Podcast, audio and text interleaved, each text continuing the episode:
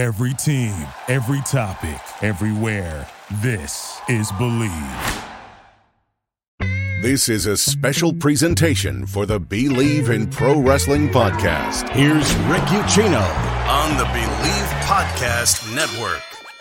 What is going on, you guys? Rick Ucchino here, SB Nation Bleav Podcast Network, here with somebody you know. He is a two time Ring of Honor Pure Champion, member of the Blackpool Combat Club, and the man who pinned Kenny Omega at Double or Nothing. He is Wheeler Yuta. What's going on, man? How's it going? Well, doing good, man. Just getting prepared for uh for the singles match with Kenny this week. Yeah, that is a that is a big matchup, obviously here on Dynamite, and uh, one that I know a lot of people are looking forward to. Now, this is going to be Kenny's first match since Forbidden Door, in which he took on Will Ospreay, and what many people are saying is one of the best, if not the best, match of of all time. Now, you yourself had just gone through hell in that in that 10 man tag match not long before. Did you get a chance to watch Kenny and Will uh, as it was going on, like live in person? Did you get a chance to check it out? I didn't get a chance to watch it live, but I I did get to watch it back after, and it, absolutely incredible match, just absolutely phenomenal, of course. So you you didn't get a chance to watch it live, but you hear you hear how great this match is, obviously, and then when when people say stuff like oh man, this is one of the best matches of all time. People tend to oversell that term a lot, but obviously this one is one that lived up to the hype then. Yeah, it was it was absolutely phenomenal. I did get to watch uh like the back part of it, like the back end of it uh live and then of course I watched the whole thing later uh on video. But yeah, just absolutely incredible match. Uh the the risks that those guys take were were insane. Uh yeah. really all on the line. You could tell how much they really wanted to win that one. Uh, but yeah, it was just absolutely phenomenal match and I honestly, I think Kenny's going to be a little bit banged up going into this one. Uh, sure. Yeah. How could he not be? Right. Yeah. How could he not be? But hopefully, I can capitalize on that and use it to my advantage. You know, talking with people who were there, you know, live. I'm watching it on a computer screen. People there live were were just found themselves halfway through in awe, kind of like I can't. I knowing something special was was going on there. Does that does that add any extra pressure or motivation for you heading into this match, knowing that this is Kenny's follow up? I mean, honestly, I always just try to kind of do my own thing and focus on my own goals and my own things. But obviously, yeah, that definitely adds to the excitement. It adds to the feel of it. Just like how is Kenny going to be able to to bounce back after having such a classic match? So it definitely adds a, a whole nother element to it. But I really just have to focus on doing the best that I can do and uh, hopefully exploiting some of those weaknesses. But yeah, it definitely adds a little bit more of an air of excitement. Uh, I don't I don't think I'd say pressure. I'd say excitement for me. Now you're bringing the screwdriver, right? Because that you want to talk about weaknesses. That that seems to be his his kryptonite. yeah, I mean, it, I think I'd be a fool not to notice that. Uh, so, but but again, it was all legal. It was all legal. I don't know. What, yeah, I don't know what you want. But, uh, yeah, I I definitely think that he seems to have an aversion to screwdrivers at least by now. well, I mean, he's only human after all. Uh, the the main event, the main event of Forbidden Door, uh, also delivered in in many different ways, and uh, your boy Bryan Danielson, obviously in the main event there, defeating Okada, not only you know making him tap out, but the fact that this man had one of the cleanest breaks of a right forearm you're ever going to see uh, and still wrestled for 10 minutes on top of that and then showcases his technical prowess uh, and and being able to use his feet to slap on the LeBell Lock there at the end and and get the win, showing toughness, grit, and all of that. And believe me when I say this, I hate the Mount Rushmore questions because there's so many. Pro wrestling is so nuanced. You can't pick the best four ever, but like when it comes to Bryan Danielson, I think he definitely needs to be mentioned far more in those conversations than I hear now, and I have a feeling you'll you'll agree with me on that. Yeah, I think that Bryan, like if I if you make me do a Mount Rushmore, like Bryan's on it for sure.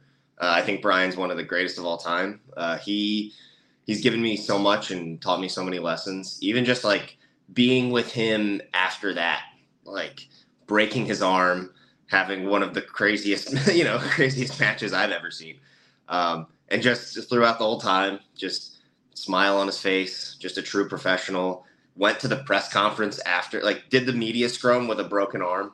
Uh, he uh, he didn't know how bad it was broken at the time, but yeah. And then we're like uh, me, him, and Claudio were on the way back uh, after after that, And I remember we're on our way back. It's been a few hours since the match, and the adrenaline's kind of wearing off. His arm's hurting. We're like, "Oh man, are you okay? Like, you doing all right?" It's like, "Yeah, on a scale of one to ten, pain's about a five, and then you find completely broken straight through." But uh, Bryan told me something that I think was probably the best piece of advice that Bryan's ever given me is because Bryan likes to joke that he's uh, he's invincible. uh, and after, I believe it was after the MJF match, I was talking to him, uh, and he said, "Being invincible is not being like you can't be hurt, you can't be injured, none of that." He said, "It's knowing that all that can happen and doing it anyways, knowing all that can happen and fighting through it, getting through it." And I've seen him like pull out some of the gutsiest performances I've ever seen just in the year of the BCC, uh, or the year that I've been a part of the BCC. So it's been just an incredible example. I think that for so many reasons, he belongs on that that Mount Rushmore. Yeah, for sure. I thought the like not to say that it was hilarious, but the fact that he's in the press conference, he's talking about, oh, I think I just fractured it, and then you know Brie puts up the the X-ray, and I'm like, it's the biggest freaking fracture I've ever seen in my life. Uh, yeah but yeah, man, the, the the guts, the determination, everything that that man shows, it's absolutely phenomenal to to watch him perform, and I and it truly is like not to sound too cheesy, it's a gift the fact that we've gotten to see him come back and perform after he had to retire for three years, but also it's got to be a gift for you to get to work with him and get close with him. We've taught, we've heard about him getting more involved in the creative process side of things. He's been lauded for his work on on Collision so far, but for you personally, getting to to pick his brain, I would assume as often as you want, right? That's that has had to have been very beneficial from a creative standpoint.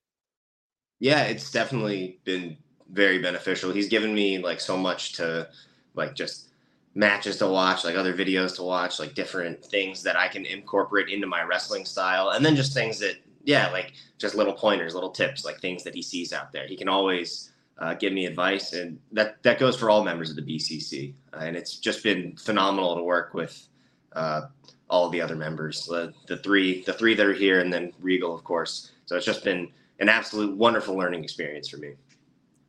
Unfortunately, due to Bryan's injury, it, that's going to keep him out for a while. I would I would assume anyway. But the war between the BCC and the Elite rages on. Blood and Guts three is going to be coming up July nineteenth, TD Garden in Boston. We're just a couple of weeks away here. Now you were in the match last year, which was like forty five minutes of pure carnage. At one point, you had Angelo Parker, who was hanging upside down in the cage truss, looking like Bill Paxton from Predator, right? Like just hmm. gushing down his face. How much does a match like that just take out of you as a performer? That match was so chaotic. It was so insane and it hurt so bad. Like you mentioned that uh Angelo's hanging upside down, bleeding at his face if you go back and watch the match, you can see I'm beating him up. That happens. And then you just see my feet go flying. So we go to commercial break and I'm being thrown into thumbtacks. Like no one even oh. saw it. So and like there's a bunch of other things that happen. Like boom, that goes. I think like a table broke. Like all these things happen. So there's so much carnage that we can't even fit it all on television. Like that's how that's how insane those matches are. So they really do uh, take a toll on you, and they they can definitely hurt. And I was definitely feeling that one for a while. I'm I'm sure Sammy Guevara was feeling it for a very long time after that, after the insane uh, throw off the top of the cage. Uh, but yeah, it was. It's a match that really can take a lot out of you, and it's something you got to mentally prepare for. And I know that I'm going to be pretty beat up uh, that week uh, following, so uh, you know, just got to recover and just know that it's coming. But that's the kind of that's the stuff that we live for, especially in the BCC. That's the stuff that we we're we're all so excited to get in there and to be able to to have that blood and guts match. Now, is that kind of what you could take away from last year's match that's going to help you going into this year's matches? You know exactly what it's going to take out of you. So does that kind of like help you going into it this year? It absolutely does. Like last year, I'd never had a cage match before, much less like a blood and guts match. So last year was like, all right, here we go. This is a whole new environment. Uh, it also like there's the the man advantage. So last year we were down a man uh, every time like the new person would come in. So Jericho had the man advantage. So we had it like you're fighting a handicap match essentially in a cage every couple minutes. So it's really tough to be able to you know combat all those elements. But now that I know and now that I've done it, it, it should be a lot easier for me to sort of navigate that it's really just I think knowing how beat up I was going to be after, like almost not knowing that was a little bit of uh, ignorance is bliss. But I think that uh, I'm a much tougher guy now. I think the BCC's really, uh, really toughened me up. So now, now I'm excited for it. Now I, I can't wait to to get in there and do it. I was gonna say, um, you know, which match, and I, I don't know if if worse is the right word because you know you could be just like Mox at this point. I think that dude just wakes up and puts thumbtacks in his coffee. But like, Anarchy in the arena or Blood and Guts, like you know, both very very violent. You know, which one was like? I don't know if it's the right word, but which one was worse? Oh man, they were both they were both tough. I would say. Uh, for me, I think Blood and Guts was a little bit tougher. Again, maybe it's because I got thrown in thumbtacks at the end of it and uh, whipped with a belt by Daniel Garcia and stuff like that. Uh, so maybe just I came out on the end of the blood and guts match because Anarchy was insane. Obviously, Jon almost got his face blown off. Like there was a lot of insanity. Uh, so for me personally, blood and guts is a little bit tougher, but I think that to each their own. They're both they're both brutal matches. Yeah, it's yeah, it, it's hard to compare. So I guess going into like personal. Oh, I'm gonna go back and change my answer to Anarchy because that like the Northern Lights suplexes down the ramp hurt a lot. Mm. So I'll change my answer. totally fair. Now last yeah. year, now last year at Blood and Guts, Eddie Kingston begrudgingly uh, was teamed with the BCC, right? But now he seems dead set on tearing you guys apart, and this is a a really great storyline for me personally because I think Eddie, seeing as he pretty much hates everyone, right? Uh, he has found somebody that he actually likes in Jon. He's one of the very few friends that he has in the business. And he kind of blames the BCC for taking him down this path that he feels like it's not the right one for Jon to go on. Meanwhile, you have somebody like Claudio who has just locked onto Eddie like the Terminator and is ready to just take him out, you know, at any point, the first chance he gets. There's a lot of layers to this uh, with Eddie and and Jon. I kind of equate it to the first time you tried to introduce your high school friends to your college friends, and it was like you found you were like two different people now all of a sudden. Like there's so much to this uh, that you know, and you just kind of being there as an integral part of it, but it's got to be kind of fun for you to watch everything kind of unfold and, and peel back all these layers as well. Yeah, it's interesting to watch it all unfold because you know when I was like on the independents, Eddie was one of the, the main veterans. Eddie was one of the guys that we always like looked up to and went to for advice. So, you know, me and Eddie have a great relationship as well, or we did, you know, seeing obviously, I guess his hatred for Claudio means more to him than his friendship with me, his friendship with Jon. So you can see how that dynamic, you know, that that rubs us the wrong way for sure. You know, we've been friends for years, and sure. obviously, I've been as long as Jon has. But the fact that just his hatred for this one guy who's also our friend is really becoming like a focal point. Now, obviously, he doesn't like Bryan either, but you know, Bryan's out with his injury right now. But yeah, just to to think about how how that dynamic works, it's really going to be, I think, interesting television. But yeah, it definitely rubs me the wrong way that this guy who I I thought we were friends with, you know, I've driven from Philadelphia to Ohio with in my terrible car that broke down and didn't have air conditioning. Like I thought that was a bond, you know. I thought we were we were homies, but you know, I guess homeboys know more, as uh, the thumbnail said when uh, a couple weeks back on Dynamite. Um, adding another interesting layer to all this, we we saw Renee kind of get involved with this last week when she went full like mom mode on on Jon and Eddie backstage.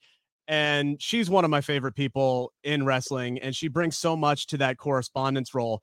But I'm really glad to see her get woven into the storyline of this because, and hopefully you'll agree with me on this one, she, uh, uh, she can bring so much more to the television and so much more to the story than just being that backstage correspondent, which again she's great at. But there's so much more that she could add to the to television as well. Yeah, definitely. And like Renee's just been such a like a, a great add to to the production and for everything for AEW. So she's been awesome. And but I also think that you know the fact that she has been you know playing it like the straight man and has been sort of just the just the backstage correspondent. It really added something when yeah she was like you got to fix this. It it it really like I felt it. I like what she said. I was oh oh all right. So it's yeah it adds like a whole nother dynamic and she's she's incredible. Like you said, she can do so much for the company. She already has, and I know that she'll just continue to uh, to be such an asset to, to AEW. Yeah, I saw that segment. I'm like, Gee, remind me never to piss her off. Uh, yeah. that is for sure. Now, okay, so we've talked about you in the ring, right? As a as a performer, you've gone through some uh, some hellacious stuff. What was more nerve wracking? Literally any of those matches that you've done, or being handed a microphone and being told, okay, you're going to go toe to toe with MJF, who is somebody that you also know really well, but is regarded as one of the best talkers in the business in Philadelphia, no less, uh, the place that you call home. So, how, which one was more nerve wracking? Literally any of those matches or that promo exchange? Um, I think at first it was it was very nerve wracking to get the microphone. You know, I've had thousands of matches. I've wrestled so many times, uh, but I've the like the amount of reps that I've gotten. You know, doing promos, especially on the independents, they don't happen as often. So it's definitely a lot less. So it was definitely a, a, new challenge and a different challenge. But I was I don't know. I was excited to do it. It's definitely an area of pro wrestling that is very important, and it's the reason why a lot of people tune in. So I definitely put value on it and try to improve and get better. But honestly, for especially the one in Philly, felt like no, I'm I'm walking. This is my turf. So it it really. I was excited to do it, but as soon as I walk out the curtain with no music. I just went right to the ring, and the crowd starts chanting my name. I was like, "All right, we're good. We got this." So it was it was a lot of fun to do. I really enjoyed, uh, especially the one in Philly. Yeah, and I mean, all of these things that you get to get, do, being you know, just even in the ring with with MJF, being you know associated with the Blackpool Combat Club, you know that that just goes into getting over you know with the audience which is you know one of the main reasons why we I, I, like to do this interview series and also going over means so many different things means I can put over pretty much anything that I want on these interview processes because you know it, it, means a whole lot. It's wide ranging there. So I want you to put over your hometown here uh, of Philadelphia uh, because I'm actually going to be in the not too distant future going to Philly for the first time. I've never been to Philadelphia before. And I'm not going to say what should I do because you met me five minutes ago. You don't know what I'm into, but what do you like so much about Philadelphia? You know, put over your hometown for me. Yeah, I love that Philadelphia. I think just has this this spirit of we are fighters and we won't put up with anything else. I think like an easy way for kind of everyone to see it from the outside is like Philadelphia sports fans have a real reputation for we will cheer the things that we like and we will boo the things that we don't like. We will let you know about it. And I think that, to me that that is the the heart of Philadelphia is just uh, being unapologetic, uh, going after what you want and yeah, there's just so much fun things to do here. Like when you do come here, there's so much to go see. Uh, obviously, like all the historical stuff is cool. Obviously, the nightlife is great. I personally, I I would say go check out a Phillies game because that's my favorite thing to do in town. but yeah, there's so much you can do, and yeah, I, just, I love this city. It's really uh, accepted me. You know, I think a lot of people think that I was like born and raised here. I wasn't born and raised here. My family is from here, so I always came up for like major holidays and stuff, and then moved here about ten years ago. So yeah, I love Philadelphia, and it's they've really been, you know, accepting to me and really taking me in as one of their own. So it's been wonderful. Yeah, because you were born in Hawaii, but a lot of your childhood was in South Carolina, right? If I remember that correctly. My my dad was in the Navy, so my dad grew up. Uh, the neighborhood's called Fishtown for people that are from Philly. Uh, so that's where all my extended family is. When he joined the Navy, met my mom in Japan, stationed in Hawaii when I was born, retired right after I was born, and then the first job he could get was in Myrtle Beach. So grew up there for a while and then spent every every Christmas and summers in Philadelphia. And then yeah, wound up moving up here for college and then never left. So where where did the uh, love for Philadelphia sports come into play? Then you spend a lot of your time elsewhere outside of Philly. You, couple of intermittent trips, but is was your dad a big Philadelphia sports fan? Is that was the tie-in, or was this just you also lived in Hawaii and Myrtle Beach, which don't have professional sports teams. So did that play a role in it as well? Uh, yeah, I mean that was part of the part of it, I guess. But everyone around me was Braves fans, so hmm. like baseball team, there was a team that I I could have cheered for. The Panthers are really close by, but yeah, I was just kind of I don't know if I was given really an option. I was kind of told by my family, no, you're you're a Philadelphia sports fan. So like my seventh birthday, I got a a, a Phillies jersey, and I think from there on, it was just that was it so yeah, that was always like my connection to the city when I was just kind of visiting as a young kid. But then being able to to move up here and really know what Philly's about has been has been awesome. See, my dad tried to do that with me. uh, growing up. See, he was a civilian engineer for uh, the Air Force, so he worked at Wright Pat in Dayton. Okay. Um, but he was from Cleveland, and he Mm. moved around before I was born. But after I was born, he settled in Cincinnati. So he tried to raise me as a Cleveland sports fan, and I fought him like every step of the way because like, no, I'm from Cincinnati. This is my town. I just kind of felt like a connection with my city, and Mhm. thankfully, here where I am now, knowing where all of the Cincinnati sports teams are at at the moment and where the Cleveland sports teams are at at the moment, I feel like I've made a wise investment. Uh, but it's it's been a long time for doing that. But for you as a Philly fan, boy, this last year has been great. But it like man, three professional championship losses in the same year. Like even when the Bengals lost the Super Bowl the way that they did, like just getting there, them winning three postseason games for the first time literally in my lifetime meant so much to me. And now with Joe Burrow and all that talent, I feel like they're going to go back. But to lose three of them in one year with the Eagles, the Phillies, and the Union, like my goodness, that I can't imagine the kind of heartbreak that that came with that. Yeah, it was it was tough, and I think a lot of, uh, at least for me, I, I was never a big soccer fan. So like the first thing I, I watched from the Union is that that game, and it was awesome. And like I, I think I'll be a Union fan going forward. But it was such a heartbreaker. It's like oh, penalty kicks. All right, all right, let's go. wa- let's go watch the Phillies game that night. And oh, come on.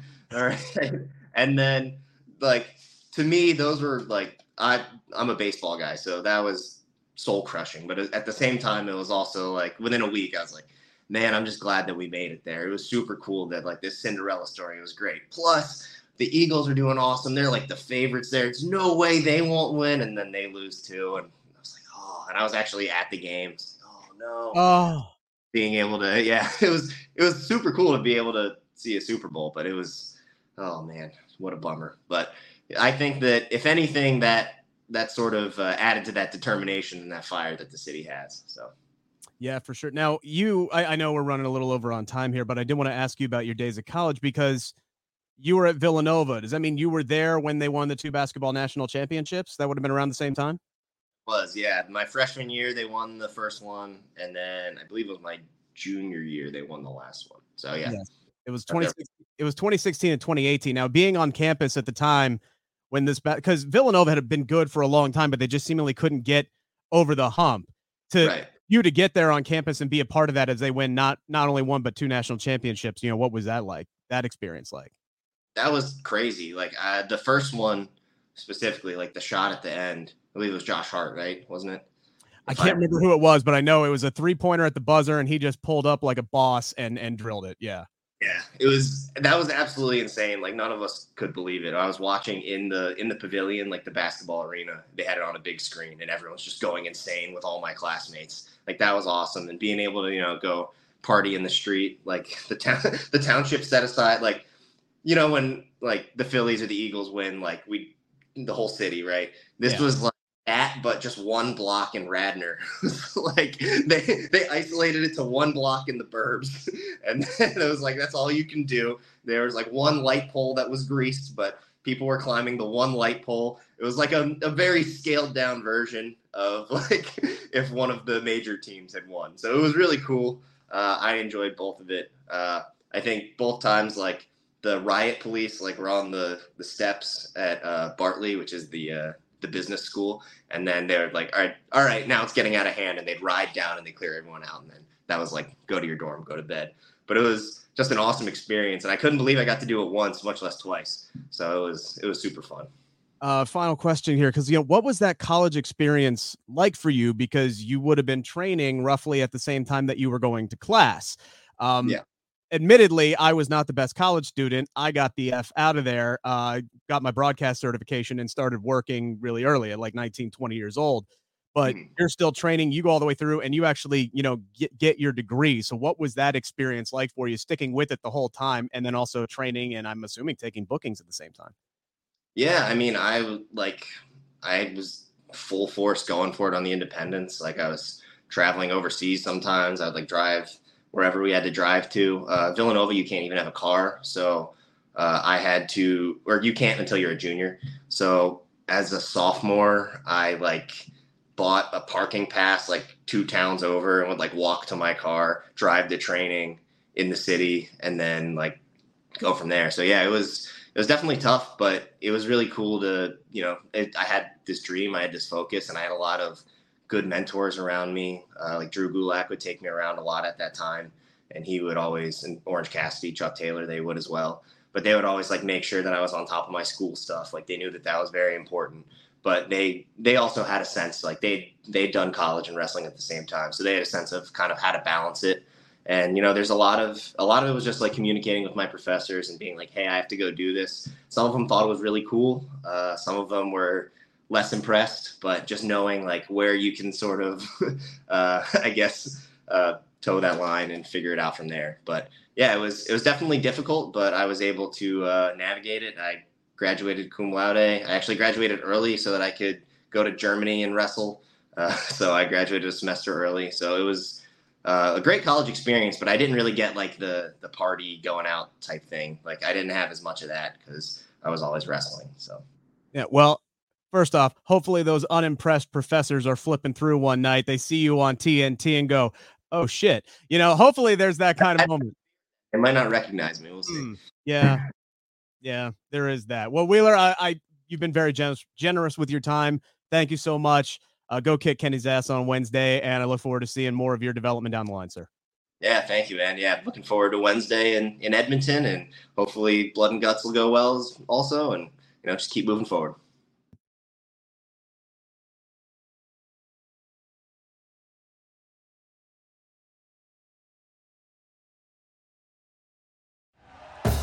Thank you for listening to Bleav. You can show support to your host by subscribing to the show and giving us a five star rating on your preferred platform. Check us out at Bleav.com and search for B L E A V on YouTube.